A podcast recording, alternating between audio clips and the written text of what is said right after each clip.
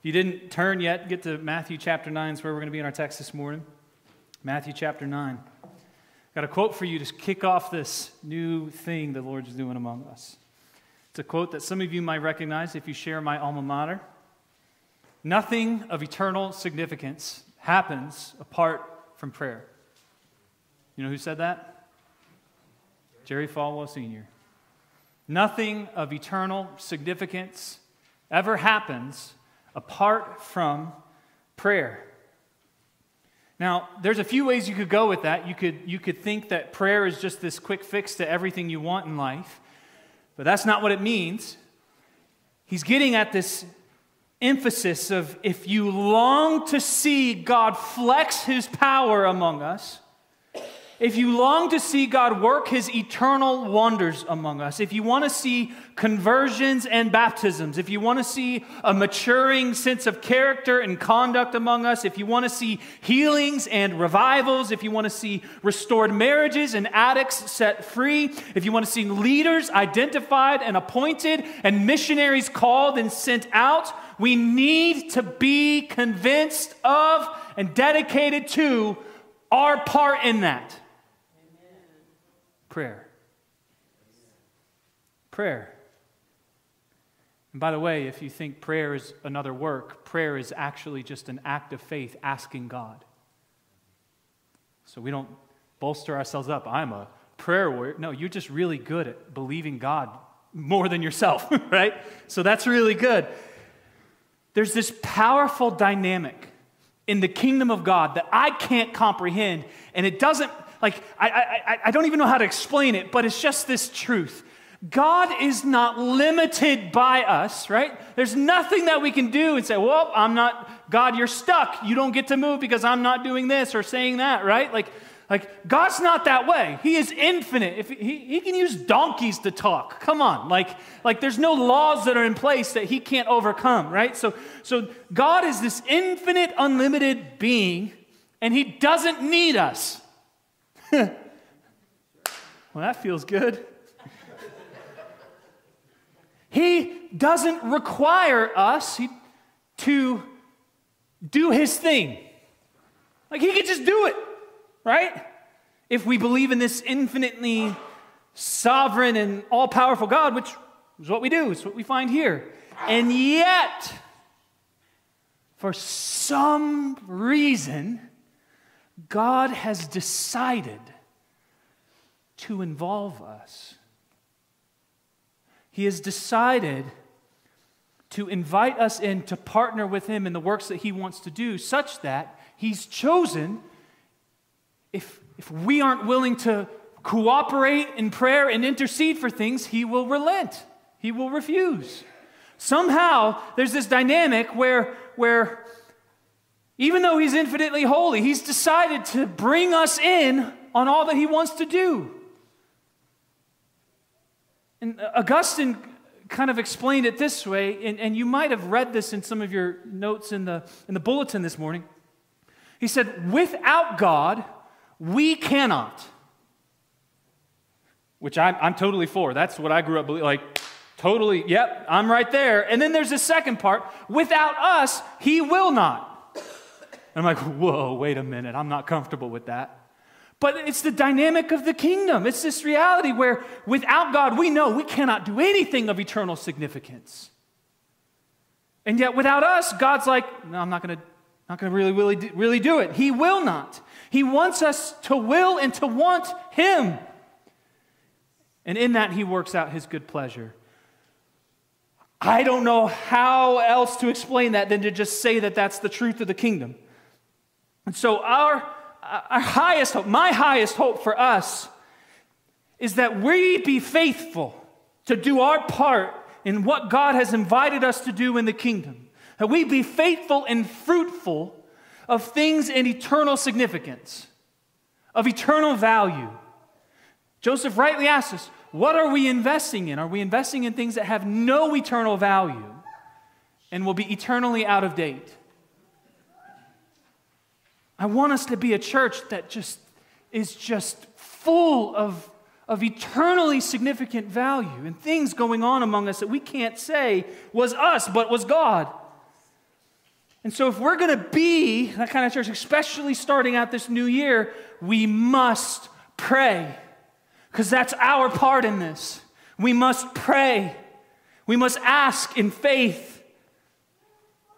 And so, to, to help us understand, and not only just to kind of know, but become convinced of prayer's part in the mission of our church, in the mission of God among the world, in order for us to not just uh, know something about prayer, to ex- but to experience it and to, to cherish it, to hopefully in a way that edifies you in your own prayer life, we're going to be in this series for the month of January called Prayerology. Uh, that is not a real word. I made it up. So don't go to a dictionary. But if you take prayer and you put ology on the end of it, you get this the study of prayer, right? Just like theology is the study of God, or eschatology is the study of end times, or uh, pneumatology. Anyways, we can keep going. Prayerology, we're going to take our time to study prayer according to God's word. And I'm actually believing this might be a January thing every year. If we're going to believe as a value in the vibrancy of prayer, that God actually responds when we pray, then we need to center ourselves around prayer and dedicate ourselves to doing prayer every year, every day, but particularly have a, a dedicated season for it at the beginning. Because here's the thing like, you can set yourself to studying prayer and not do a thing. You must actually pray, right? So, in another sense, you can set yourself to studying God and you can get to know Him, about Him really well through this. But everything that you come to know about God is an invitation to experience Him as that. If you know that He's a Father, you're supposed to experience Him as a Father. If you know Him as an all giving provider and good protector, you're to experience Him as that thing. And so, so, so when we study prayer, it's not just, all right, now I've got a bunch of head knowledge. It's like, hey, let's actually do this thing called prayer. So I'm, I'm, I am officially calling, as the pastor of this church, our church family to a dedicated season of relentless pursuit of God through prayer. Um, some people, well, why don't you do that every Sunday for every week? And you're probably right. Okay? But but there were seasons where there was strong dedication to prayer, and then there were seasons of, of feasting, of fasting and feasting. And so it's, it's that's the life of the Christian is seasons. So I'm calling us to the season for the next 21 days, starting tomorrow, in, in this thing called hunger for God. And you're going to hear more about that at the end. And I think it's going to, again, it's going to be something that we're doing every, every January for 21 days, seeking the Lord, hungering for Him through prayer. Now, uh, I want to do what I can to, actually, I can't do this, God's got to do it, convince you of adding into your prayer life a nice little supplement called fasting. I'm, I'm asking the Lord today to convince you to dedicate yourself to prayer and to reinforce it and intensify it with fasting for the next 21 days. Now, don't get overwhelmed. We've got a long way to go to get to understanding what fasting is, and I'll explain that it might be a little easier than you think, so, so don't get stressed out by this idea. I think all of us know well what fasting is we know that fasting is intentionally, not like accidentally, oops, I didn't eat. It's intentionally abstaining from the consumption of food to feel the sensation of hunger for a period of time. That's as base as it gets. And it's kind of a universal definition of fasting, right? And my guess is that that's not new to you. You know what fasting is, you, you've, you've heard about it before. Uh, you, it's not a new concept for you. Why? Well, first off, almost every religion in the world practices fasting. Every religion does. Almost, even some of the most unique tribal peoples in New Guinea practice fasting. The Native Americans practiced fasting for religious purposes. Not only has it been used for religious purposes, fasting has been used in political purposes. Mahatma Gandhi, right, was one of his strategies in influencing a culture with fasting. It was used for political change. But if you haven't heard about it for religious or for political purposes, you may have definitely heard about it for health purposes. It's in the medical field too, right? Uh, Dana White, uh, which, by the way, for those who don't know, is not Vanna White, the square lady on Wheel of Fortune? Dana, Vanna White, that's her. Dana White is a dude who's a president of the UFC. Just recently put out a, a Facebook post saying, hey, you guys should try this thing called fasting. And then he does this video explaining how it's so great for everyone.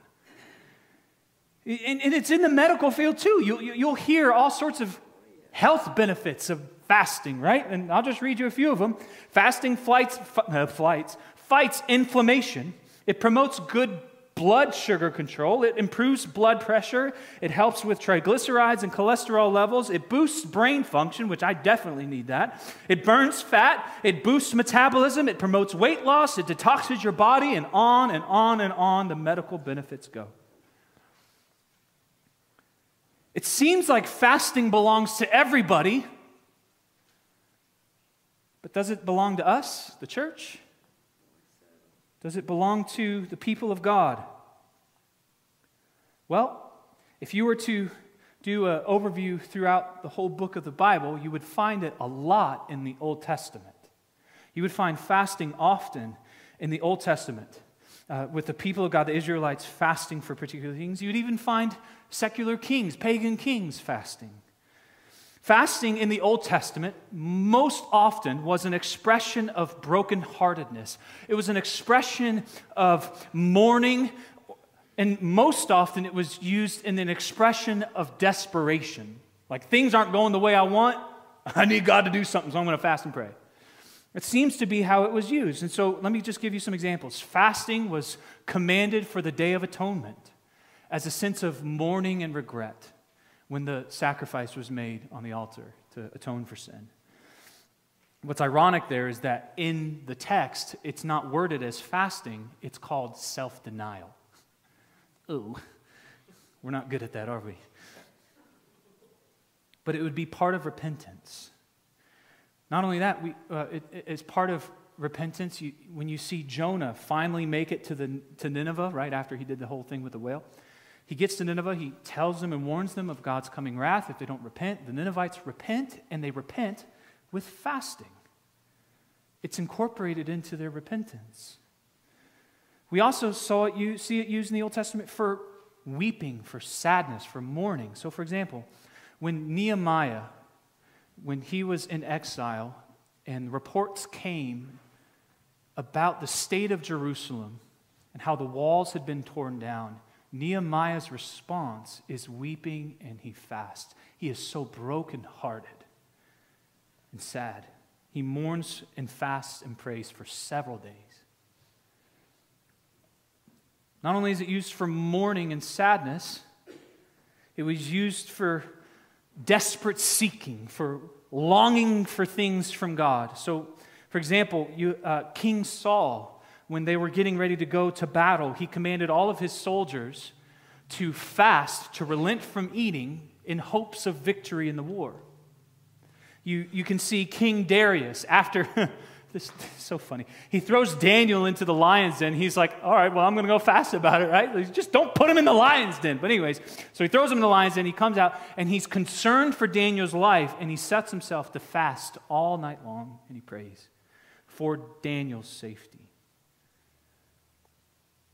And then, uh, if you know the story of Esther, when Mordecai uh, relays the news of Haman's plans to kill all of the Israelites or the Jews, when he relays that information to Queen Esther and, and pleads for Queen Esther to go to the king, Esther tells Mordecai to tell all the Jews to fast and pray for three whole days. And this fast, they don't eat or drink a thing for three whole days. That's like the limit, and almost you dead right?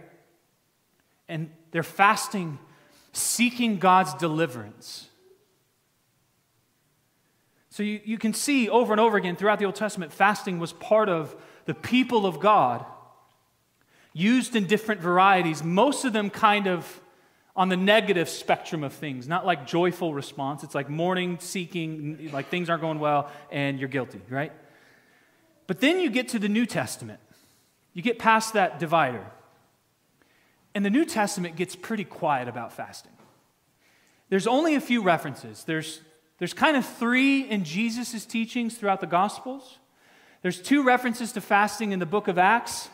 And then in all of the rest of the letters, there's nothing. Nothing about fasting.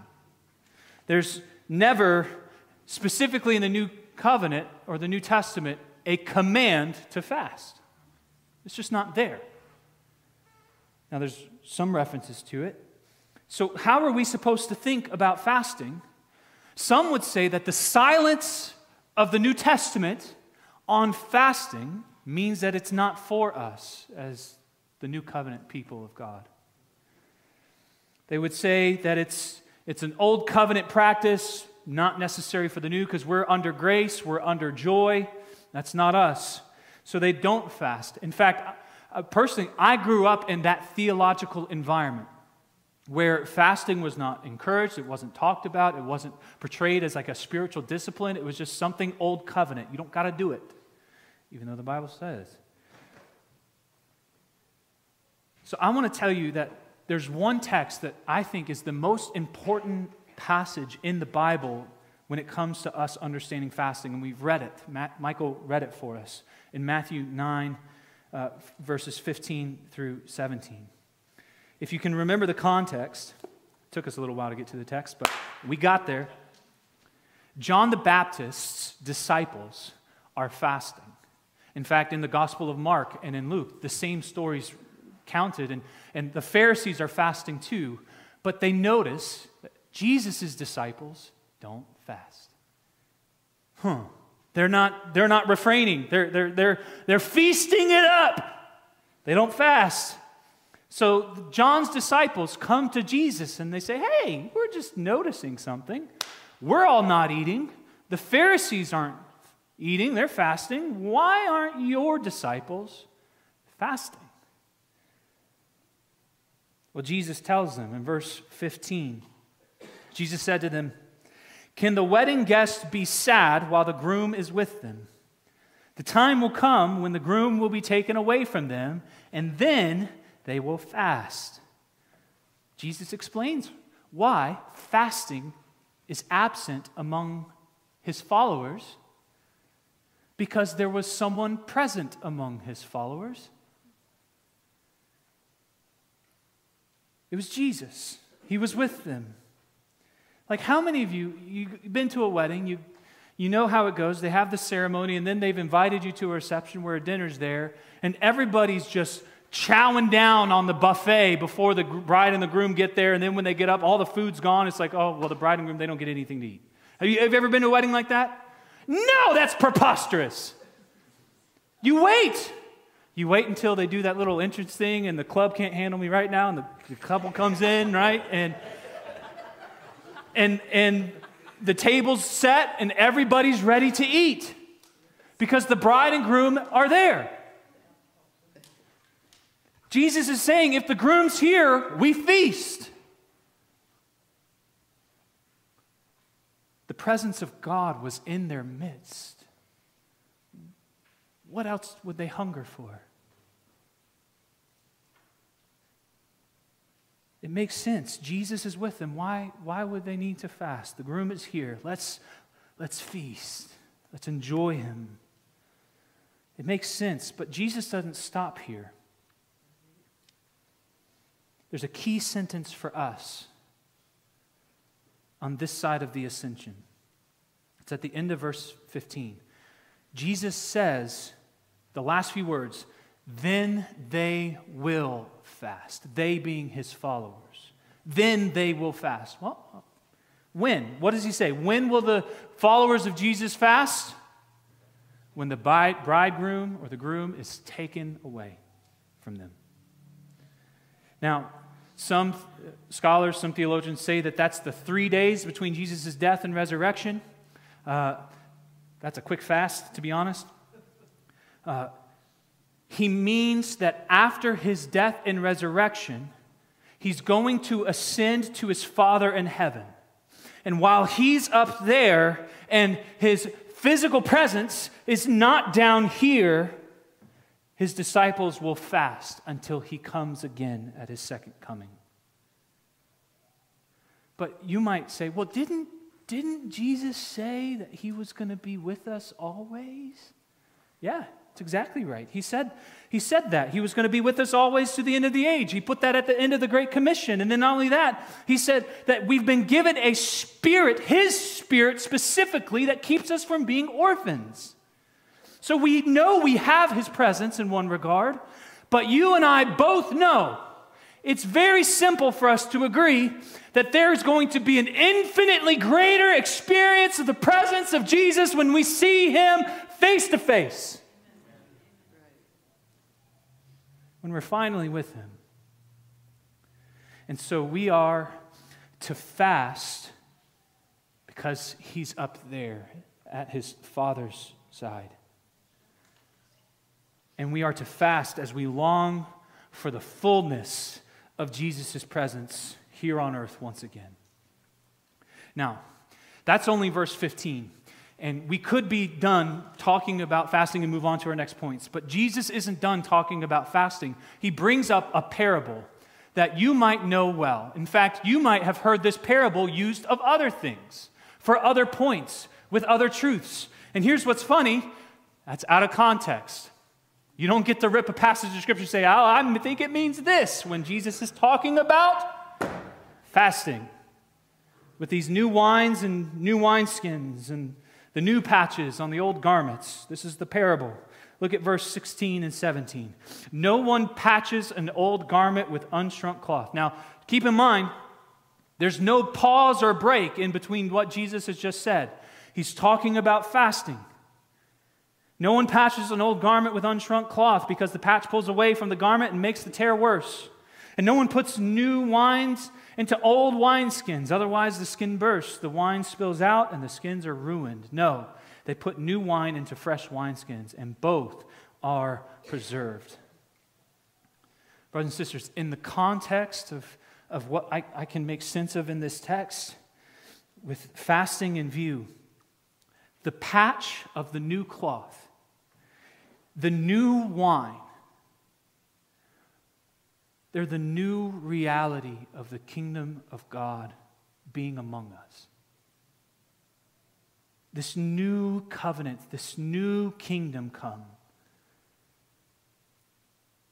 And if you try to fit that into old wineskins or onto old garments, it'll tear it all away. And in this context, the old garment and the old wineskin is fasting. It's the old understanding of fasting. In other words, Jesus is making a point here. He's like, yeah, yeah, we'll, we'll take fasting, but we're going to make it new. There's going to be something totally different about our fasting. Jesus' disciples will fast. But the fasting that they have known isn't suitable, it cannot contain the new reality of the kingdom of God breaking in and the presence of God being experienced. The old understanding of fasting will not contain the new kingdom. It's a, it's a new kind of fasting that we do as Christians that is going to be based on this mystery that the bridegroom has come.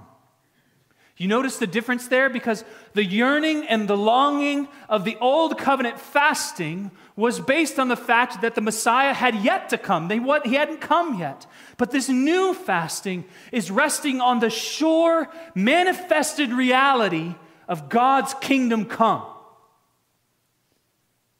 Our fasting isn't an expression of empty longing. Our fasting is from the first fruits of what we've already tasted, and we long for more. In fact, I would uh, really encourage you to, uh, one of the most helpful things that I've found in God, uh, with God's Word help me understand fasting has been John Piper's book, A Hunger for God. I would commend it to you. In fact, it's a free audio book if you can go download it on Hoopla or something. Uh, it, it, it, listen through it throughout the next 21 days. This is one of the things he says in that book.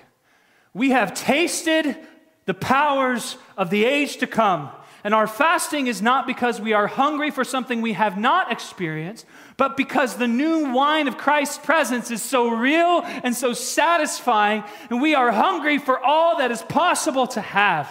The newness of our fasting is this its intensity comes not because we've never tasted, but because we've tasted it so wonderfully and long for the fullness of it.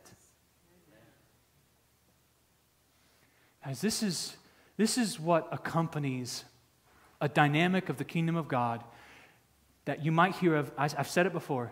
It's the, the already and the not yet. It's the already having and the not yet but coming of the kingdom of God.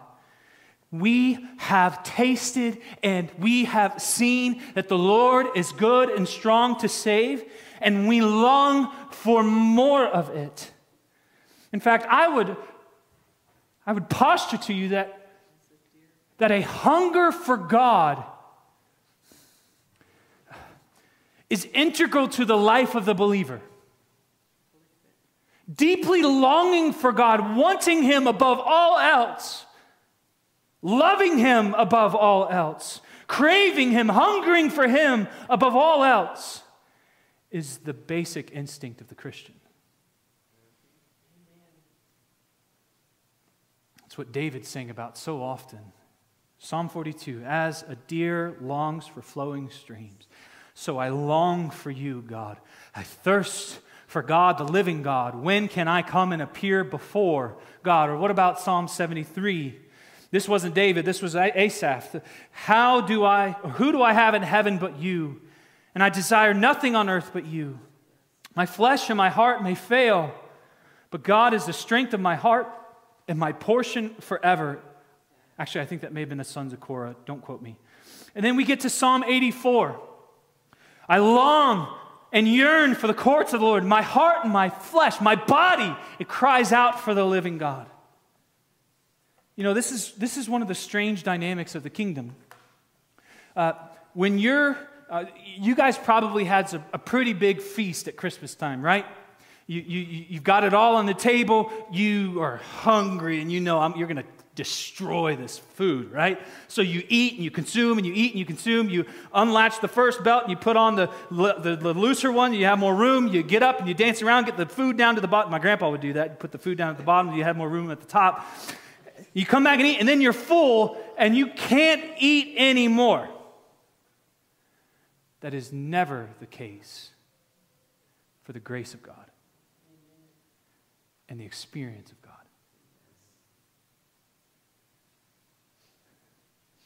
The strongest, most mature Christians are those who are hungriest for God.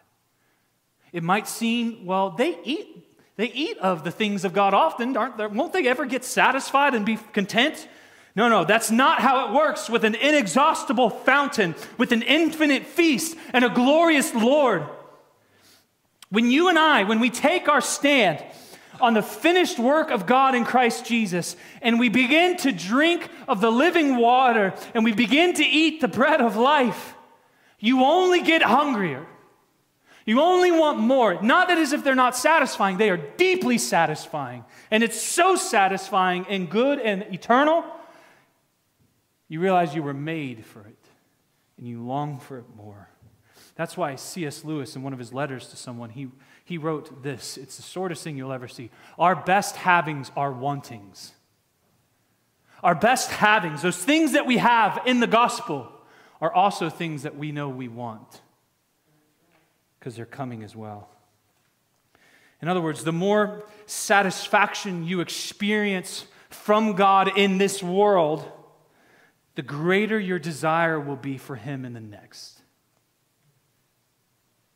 The more deeply you walk with Christ, the more hungrier you get for Christ,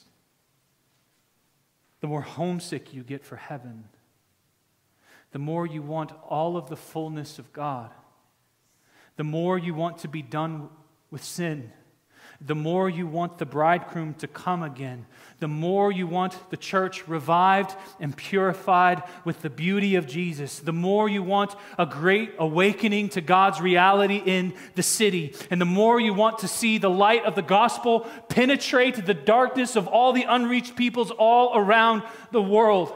It's just instinctual. The more you have God, the more you want God. So I said at the, be- like, at the beginning of these psalm quotes that the basic instinct, the, the basic craving of the Christian is, is a hunger for God. I'd say that if you don't sense any kind of craving or hunger, I would almost equate that to an appetite of love for God. If you don't sense any of that in you, any, any longing for His presence, eh, more of His grace, more of His power, more of His kingdom to come, then, then I would really invite you to check your heart and, and, and, and examine it. Because I believe that we were made to long for God, and to not long for God, I think, is sin. I think it's brokenness. And so, and one of the symptoms, one of the, one of the causes of the symptoms of a deadened longing for Christ one of the symptoms might be this. If you don't feel these strong cravings and hunger for the manifestation of the glory of God, it's probably not because you've drunken so deeply and are satisfied. Because we know the dynamic of having Him more means we want more of Him. Most likely, it's because you've nibbled so long at the table of the world that your soul is stuffed with so many temporary things and there's no room for the eternal.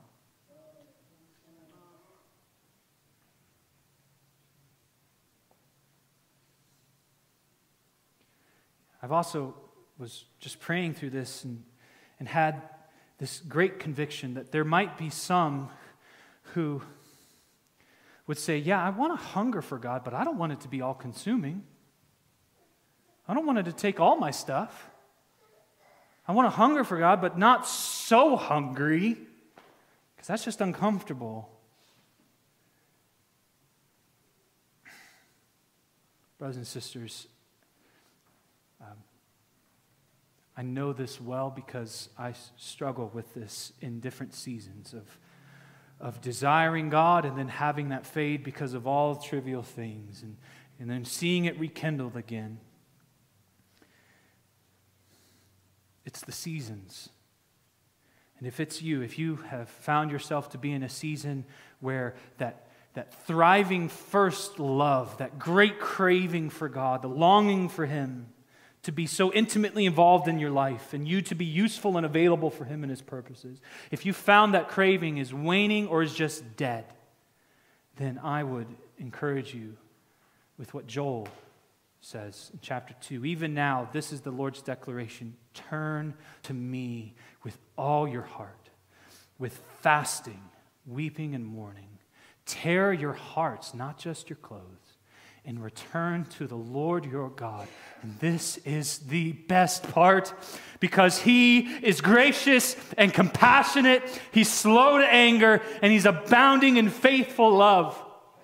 When you return, you're not going to find a God. It says, It's about time you came back, you jerk.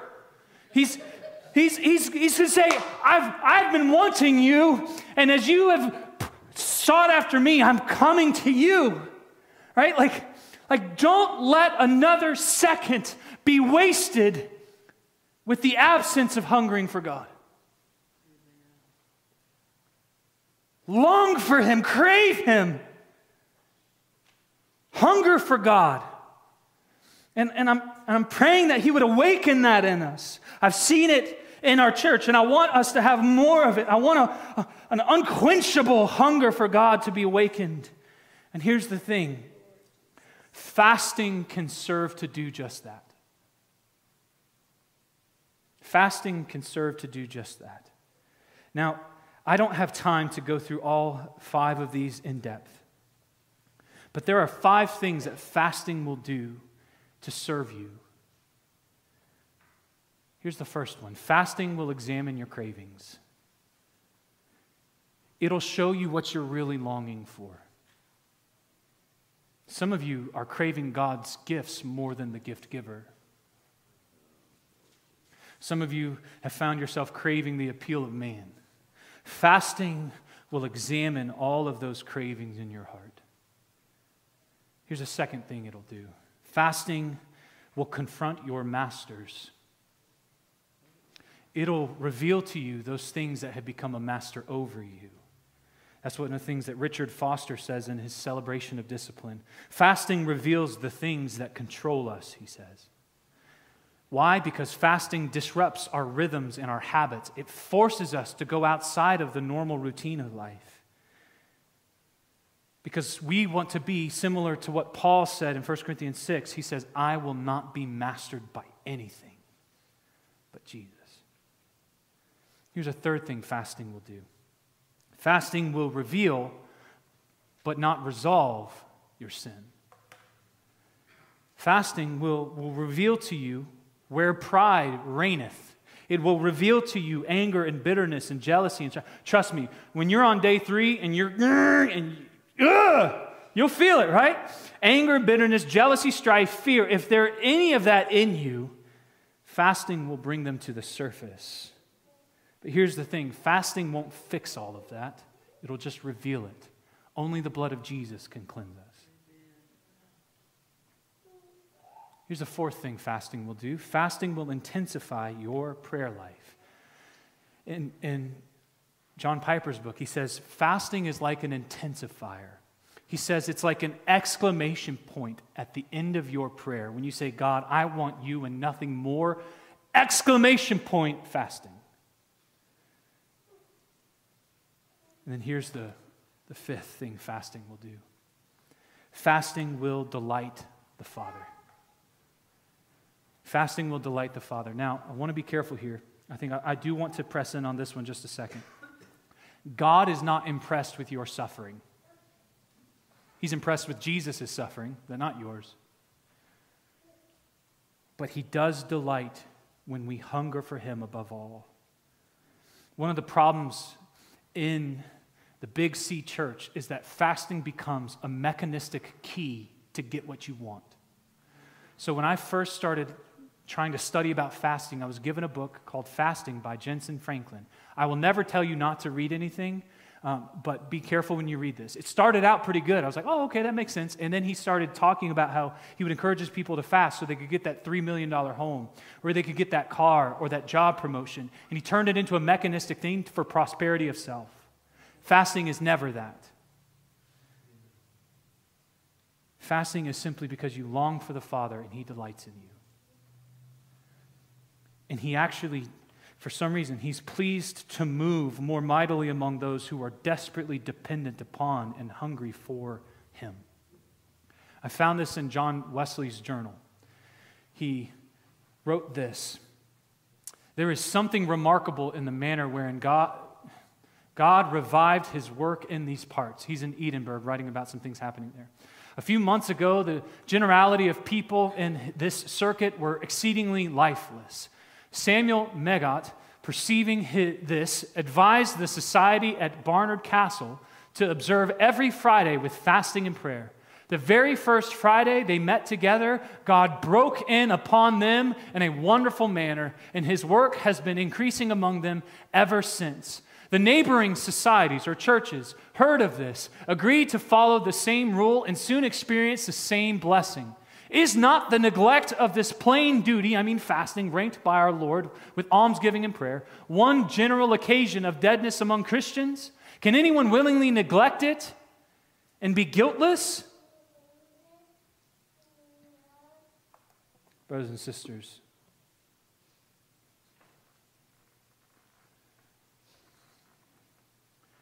do you crave for God? Do you hunger for Him? Is He the supreme longing of your heart? one way you can find out for sure is to set yourself to prayer and fasting for the next 21 days. Set yourself to hungering for God in prayer and fasting. And I'm asking that our church do this together because I believe that God will be most glorified among us in our church family when we are most supremely satisfied by Him. When He is the chief longing of our hearts. And we have and we taste and we see and we want more.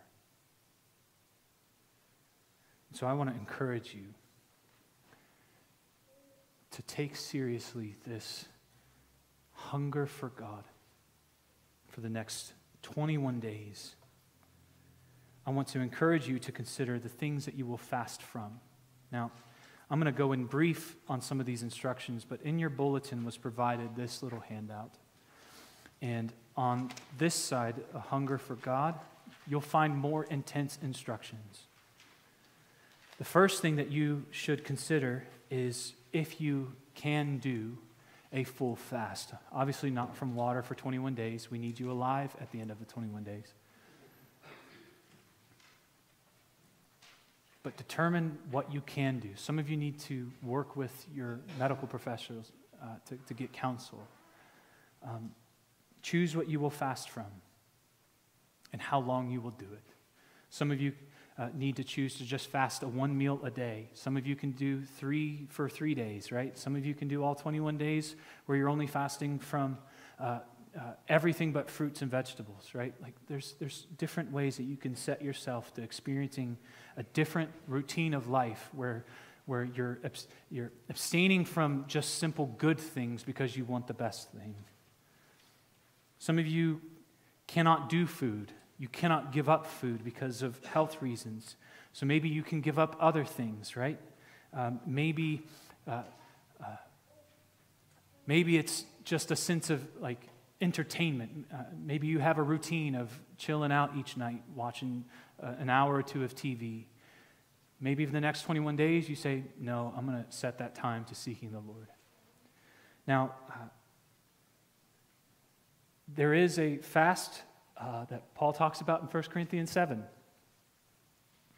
uh, where a husband and a wife, for a time, should, uh, should uh, agree together to refrain from, um, from uh, bumping bellies.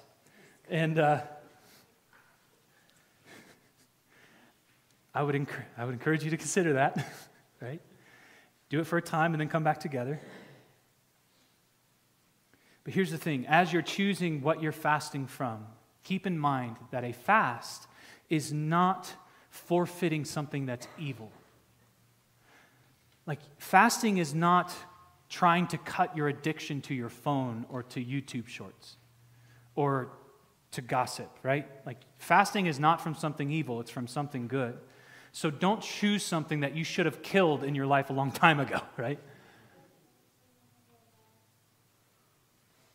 Another thing that I really want to encourage you to do is make sure that those that your fast is deeply saturated with prayer.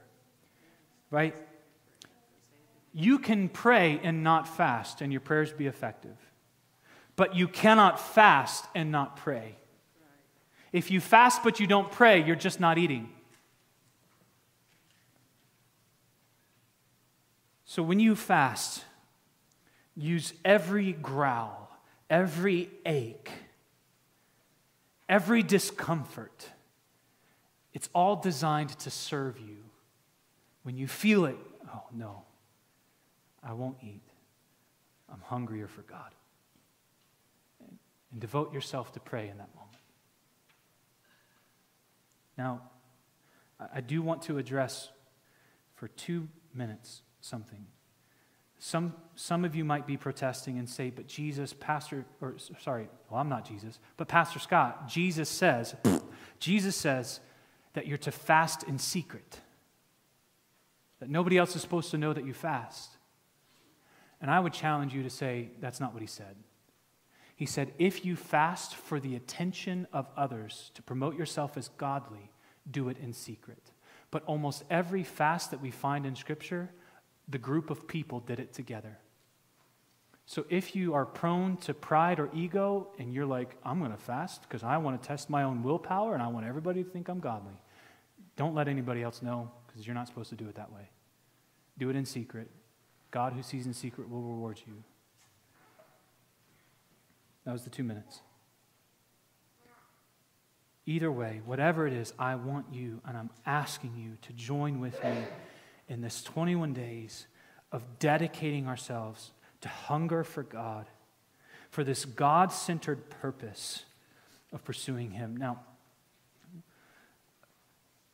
to help you uh, in these 21 days, each week you're going to receive a seven day prayer guide that accompanies the hunger for God.